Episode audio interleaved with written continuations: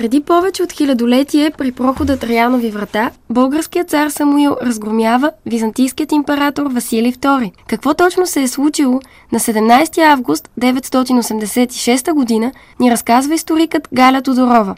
30 хилядна е византийската армия, а пък 4500 са защитниците на Средец. Самуил успява с доста бърз марш да се върне и сразяват византийските войници, които ограбват Софийското поле, за да търсят припаси, храна, фураж.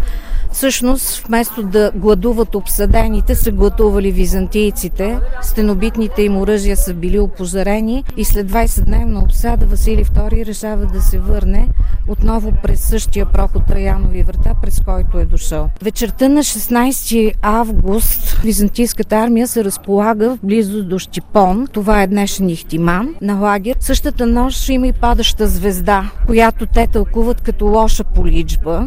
И действително на следващия ден, 17 август 986 година, тръгват да преминават прохода, биват нападнати от цар Самуил заедно с огромната българска войска. Как завършва битката е ясно. Това е една от най-славните победи в историята ни, а духът на тези времена е съхранен съвсем близо до столицата. След около час път по автомагистрала Тракия, малко след като поемем по разклона за село Мухово, стигаме до наскоро възстановената крепост Стенос. А какво ни очаква там днес, разказва Юлия Заркова, управител на Общинско предприятие по туризъм Траянови врата.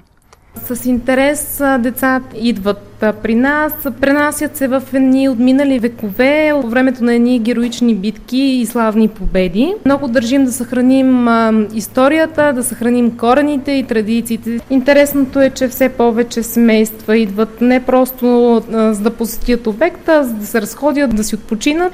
Освен крепостта Стенос в района на Костенец има и още интересни забележителности.